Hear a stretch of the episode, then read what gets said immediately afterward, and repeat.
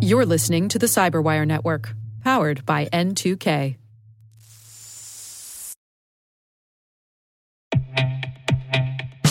And now, a word from our sponsor, SpyCloud, the leader in operationalizing cybercrime analytics.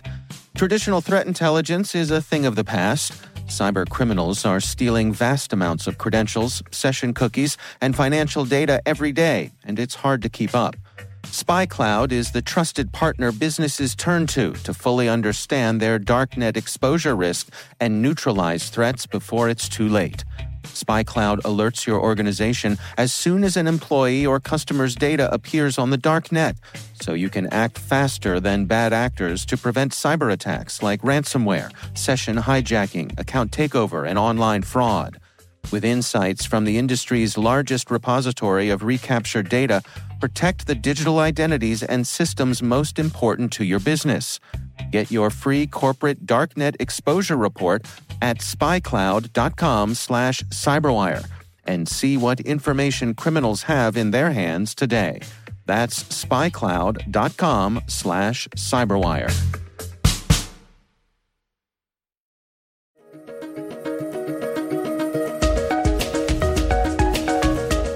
Hello, everyone, and welcome to the CyberWire's Research Saturday. I'm Dave Bittner, and this is our weekly conversation with researchers and analysts tracking down threats and vulnerabilities and solving some of the hard problems of protecting ourselves in a rapidly evolving cyberspace. Thanks for joining us.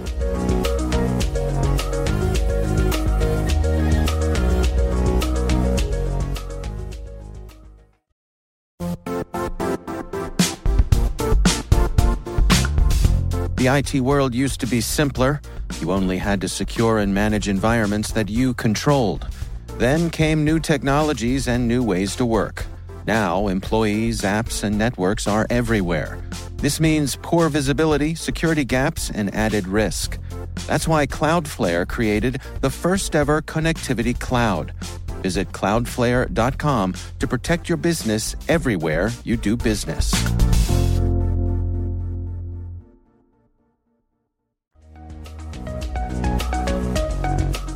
Elfin are actually a group that we've been tracking for a number of years. That's Alan Neville. He's a principal threat intelligence analyst at Symantec. The research we're discussing today is titled Elfin. Relentless Espionage Group targets multiple organizations in Saudi Arabia and US. They kind of first popped up onto our radar around 2015. They've reportedly been active even longer than this, maybe even back to 2013. It was interesting when we first came across them, just based on some of the targets, which we had seen them go after in the past. We've seen them mainly kind of hitting the energy sector in the Middle East, which was kind of something of great interest for us. We didn't see a lot of groups at that time kind of being active in the area, but it, it has since exploded, particularly after like attacks related to Shamoon and kind of other similar groups that are active in that region. Hmm. Now, they also go by the name APT 33. And as you were saying, the Middle East seems to be where their focus, a lot of their attention. Your, your research starts with a chart here, and Saudi Arabia is their number one target. Yeah, so the majority of the organizations we've seen Elfin actually go after have all kind of been situated in Saudi Arabia, which kind of made up like 42 percent of all the organizations we've seen them go after. We've also seen a number of organizations in the last couple of years, so like around 2016 and, and again 2017, where they've started targeting organizations in the US. When we start digging deeper into some of those organizations, we could see they had a lot of affiliations or kind of ties to other organizations that also operate in the Middle East, so like subsidiaries or kind of co-owned organizations. So that was kind of interesting as well. So it kind of suggests that not only are they heavily focused on Saudi Arabia, but even some of the organizations that they go after in other countries also have ties to Saudi Arabia as well. And in terms of, of the verticals they're going after, what are you seeing there? So the main ones that Elfin generally have targeted have been mainly related to petrochemical organizations. Again, mainly all in the energy sector. We also see like technology organizations that provide IT services to organizations who operate within the energy sector in the Middle East. Um, similar with engineering and defense and even some financial organizations, among others. Hmm. Well, let's dig in uh, to what exactly they're up to here. What was the initial vulnerability that you all were tracking? More recently, the group have started using, well, they've always really used these spear phishing emails to send off to targets to be able to gain initial access into some of these organizations. And while that technique isn't very sophisticated, it was kind of, it worked very well for them. They've since kind of upped the ante a little bit where they're not just relying on social engineering tactics. They're now kind of using vulnerabilities and exploits to be able to gain access to these organizations. So uh, more recently, we've seen them leveraging WinRAR vulnerability, which was CV 2018 2250. Essentially, this allows you to construct an archive and you can modify it after it's been created to then change the path where the file would be extracted to. And essentially, if you extract it to a, like a location such as your startup folder, it essentially gives you kind of arbitrary code execution. So they can extract a payload, put it into your start um, directory, and then when you restart your system, then it essentially executes that piece of malware that they've embedded within the archive. And they've been using this more recently, only over the last couple of months, to be able to gain access to some of these organizations. And using uh, what would look like benign file names, you point out one of them was jobdetails.rar, uh, you know, the kind of thing that an HR person might open routinely. Yes, traditionally what they've done and what they continue to do even now, they look at organizations similar to the organizations they want to target. So other organizations either operating within the same regions or similar regions and in the same verticals. And they'll look at those job postings that they might have on their websites, and then they'll essentially set up some infrastructure and mimic those legitimate job postings. So then they'll send a spear phishing email. It'll have some information about some available job at a similar organization, at a similar role, and they'll have a link embedded within the email. So users are kind of tricked then essentially to click this link. And um, the link is controlled by the attackers themselves, and it looks like a legitimate job posting website. And once they click on one of those roles or one of those job postings, it essentially downloads kind of like an executable HTML file. So as you view that page, it'll execute some PowerShell in the background to download a backdoor. Now, uh, there's a possible connection here with Shamoon. Yeah, so Shamoon were a group that, again, have been heavily targeting kind of the energy sector in the Middle East. They kind of first popped up around 2012, and they have basically destructive capabilities. They use wiping malware to wipe systems and basically stop operations for these organizations. Back in 2012, they had wiped over, I think, 30,000 machines at that time, um, and they had planted images of a burning US flag and that kind of spoke to their intentions as such. They struck again in the same year at a later stage, and it was clear from some of the tools they were using and how they moved across the network before they found the systems of interest to wipe. And they had clear knowledge and kind of understanding of the network itself. They even had some of the credentials that were hard coded into the malware itself. So it was able mm. to wipe the system very effectively and spread very quickly. What we've seen is some organizations where we've seen Elfin activity, we've later seen them being hit by Shamoon. It kind of raised the question was, is there any connections between the group? Perhaps Elfin are doing kind of some intelligence gathering where they're collecting credentials and then maybe sharing it with other groups such as Shamoon, where they can create malware to then run kind of disruption operations. We've only seen it in one case so far, and in other organizations where we've seen Elfin and Shamoon both active, it's essentially been quite a time difference between them. So it's, it's not really clear if Elfin have just remained active on the network for long periods of time, collecting credentials and collecting other information, and then later shared it, or if they're actually working kind of cl- more closely together than we realize. But that's what we've seen so far on it. Now, one of the things that you list out here in your research is the variety of tools that they use. It's quite a collection of both custom and off the shelf elements. Can you take us through what sort of things are they using here?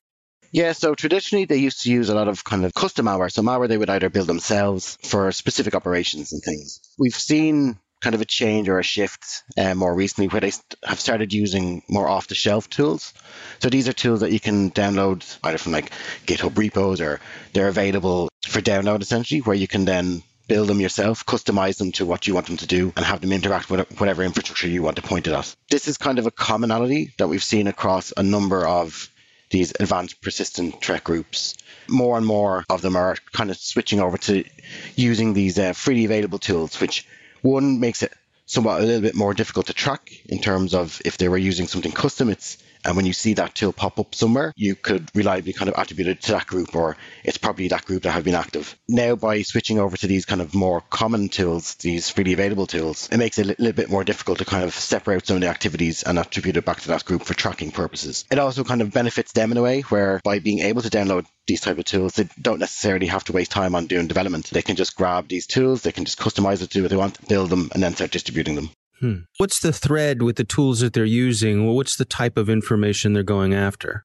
So it seems to be mainly an intelligence gathering operation. So we can see them once they get onto the networks, they'll start dumping credentials and they'll use that information to start basically moving across the networks, basically finding information of interest. We do know that they have destructive capabilities as well. There has been malware associated with this group called StoneDrill, which essentially again wipes systems similar to what we've seen with like what we've seen with Shamoon and kind of other destructive uh, groups. So we know they have the ability to do that, and we know they've traditionally used to create their own malware as well. But essentially using these kind of off the shelf tools as well makes it a little bit more difficult to be able to even see what their intentions are. But it's essentially an intelligence gathering operation from the data that we can see. Well, let's walk through what happens when someone finds themselves uh, attacked by Elfin. Take us through step by step. What occurs?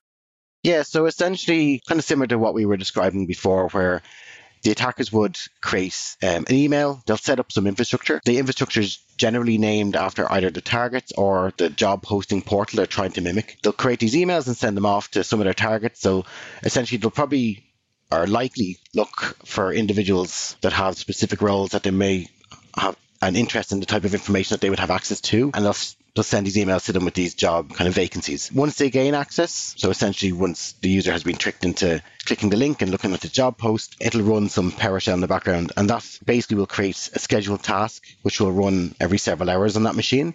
And it'll reach out to the attacker's infrastructure to download backdoor tools. And this will essentially give them kind of access into the network, and then they can start downloading additional tools, such as Mimikatz to be able to dump some of the credentials.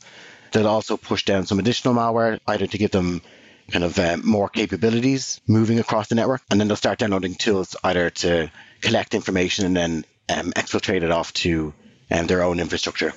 How would you rate these activities in terms of their stealthiness? Are, are they fairly easy to detect, or are they staying under the radar? Again, because they're moving to all these kind of tools that are freely available, again, it makes it a little bit more difficult to attribute some of the activity but it's mm. not impossible. It's still easy enough to be able to track some of the activities based on network infrastructure that they're putting in place.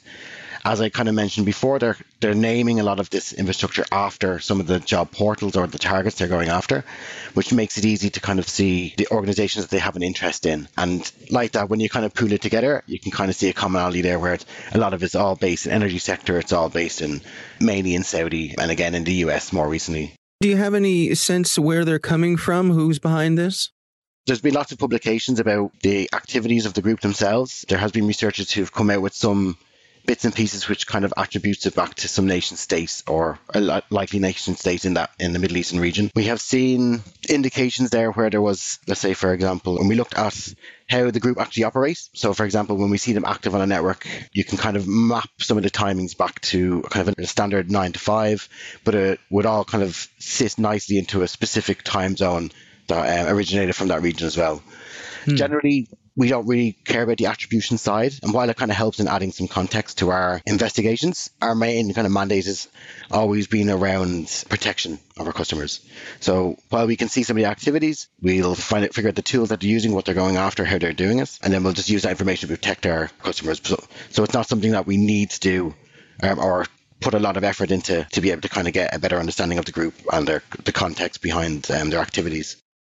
Now, in terms of protection, what are your recommendations? So recommendations always to have your an antivirus client installed. Make sure it's up to date. Ensure that you have the latest Windows patches um, applied to your system as well. But it's also very useful to have system-wide logging enabled. So if you were to see some of these, like let's say scheduled tasks being created, or you're starting to see, let's say PowerShell commands being run on your machines that kind of look a bit suspicious, then obviously it's going to be a good indication that there's a further investigation is required. So, looking at the information you've gathered here, what are the take homes? What can people take away from this research? I suppose some of the takeaways from this research is essentially Elfin is a very active group, particularly in the Middle Eastern region. Uh, for organizations or people who have business in that region, it's good to be well aware of the type of information that they're going after, the industries that they're targeting, so like energy, and the type of tools that they're using. And the fact that we can see them moving or kind of this shift from um, custom tools into more off the shelf tools. It kind of gives, I suppose, credence to the fact that just by seeing some of the custom stuff, it's not necessarily just criminal activity that it likely could be something that's related to like espionage operations or intelligence gathering. Our thanks to Alan Neville from Symantec for joining us. The research is titled Elfin Relentless Espionage Group Targets Multiple Organizations in Saudi Arabia and U.S. We'll have a link in the show notes.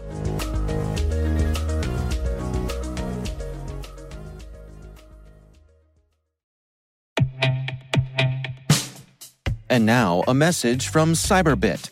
Mastering cybersecurity is like mastering a sport. You build muscle memory through rigorous practice, then you train as a team to foster cohesion while operating under pressure. Like athletes, cybersecurity professionals thrive on hands on simulation. But traditional courses, certifications, and open source labs won't build you a winning team. You need Cyberbit. Cyberbit offers a hyper realistic simulation environment for your SOC, IR, and C suite to refine your skills, all using the market leading SIEMs, EDRs, firewalls, and WAFs they use every day. Cyberbit is offering Cyberwire listeners a free live fire exercise. Sign up your team now at cyberbit.com slash cyberwire.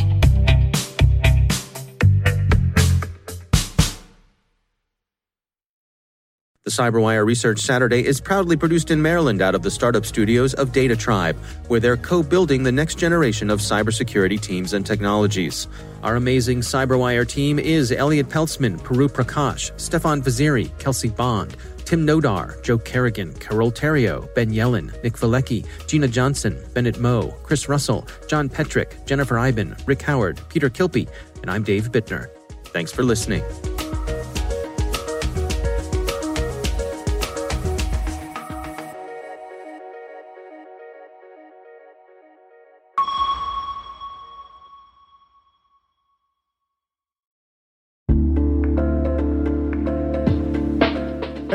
Here. At N2K Cyberwire, we're dedicated to continuously improving the quality of the news and commentary on our network. That's why we're inviting you to participate in our 2024 audience survey. It only takes a few minutes, and your feedback is invaluable. Plus, you'll have the chance to win a $100 Amazon gift card as a thank you for your time. Head on over to cyberwire.com slash survey. That's cyberwire.com slash survey to share your feedback now.